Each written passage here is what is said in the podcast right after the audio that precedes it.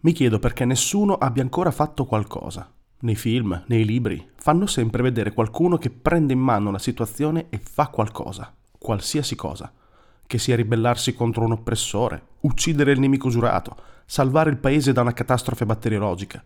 Tipo Don Matteo, hai presente? Sempre sul pezzo, mai una sbavatura, concentratissimo. Fare qualcosa per la Madonna, intervenire, prendere di petto il problema, fare, fare, ancora fare. C'è un protagonista reattivo al centro di ogni storia. Forse è anche la condizione essenziale perché esista una storia. Non ne sono sicuro. Avrò letto um, quattro libri in croce in vita mia e non li ho neanche mai ridati indietro. Questo fa di me una brutta persona. Sappilo. Ti abituano sin da piccolo che c'è sempre un eroe che entra in scena e salva la baracca con un coup de teatro inaspettato. Quando le cose iniziano ad andare di merda, tu pensi Ora qualcuno interviene e fa qualcosa. Invece, nella realtà, nessuno fa mai un cazzo. Si parla dei problemi, non si risolvono i problemi.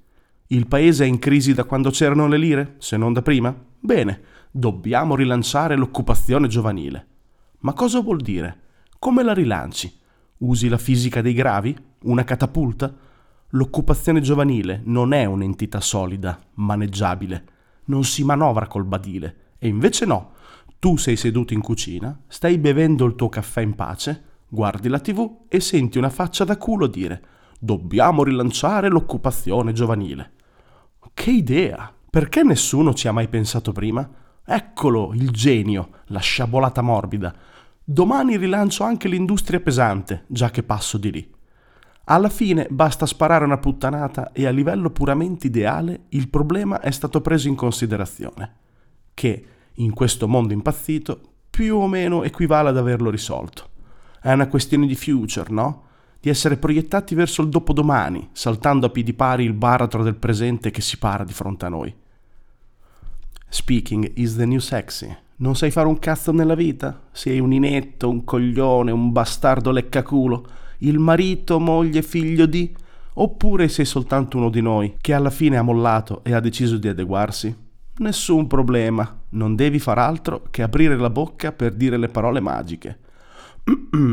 Occupazione, competitività, export, internazionalizzazione, formazione, qualità, integrazione di processo, business angel, spread, startup. Ogni volta è come un brivido che scende giù, accarezza le palle e prelude a una copiosa masturbazione dell'anima Saper padroneggiare le parole è la più alta forma di potere al mondo, un perfetto gioco di prestigio. Incarti quattro troiate e bam! Problema risolto. Perché ora ci può pensare qualcun altro al posto tuo. Hai svolto alla perfezione il tuo compito di ripetitore di parole. Il vero problema è che non si dovrebbe parlare affatto di come rilanciare qualcosa, o almeno così si diceva. Ci hanno insegnato che questo sistema si dovrebbe autolivellare, che dove un'azienda fallisce qualcun'altra ha guadagnato e chi è disoccupato è solo temporaneamente non occupato.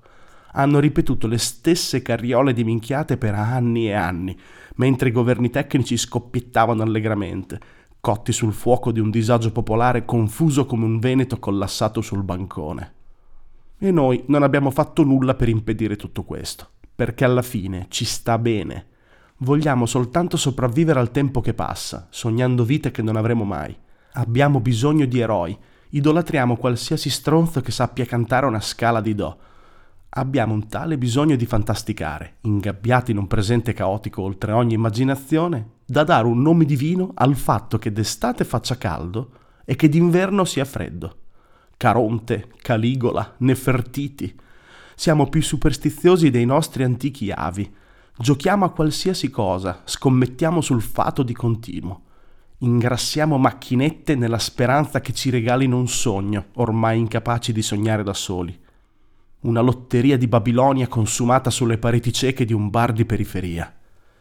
E questa è soltanto una parte del tutto. Abbiamo perso la capacità di definire un problema, circoscriverlo e risolverlo senza perderci in un balletto di responsabili, supervisori, consulenti smarriti in una foresta di leggi. schiacciati dalla paura di fallire, di precipitare ai margini oscuri di una società che non ha pietà per i perdenti. Alla fine dei conti nessuno fa mai una minchia e niente si sistema da solo.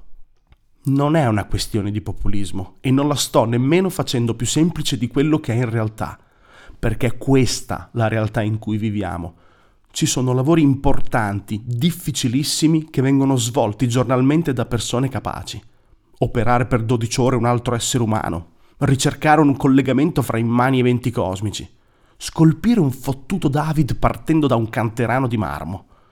Governare un paese non è minimamente paragonabile. Ogni sistema, preso dalla giusta distanza, può essere scomposto e semplificato fino a una determinata radice. Anche uno Stato. Lo dimostra il fatto che i principali netti figli di puttana degli ultimi 50 anni hanno fatto carriera in politica, non in astrofisica. È una sicurezza matematica, un dato incontrovertibile. Mi sono chiesto perché nessuno abbia ancora fatto qualcosa. Poi ho deciso di pensarci io.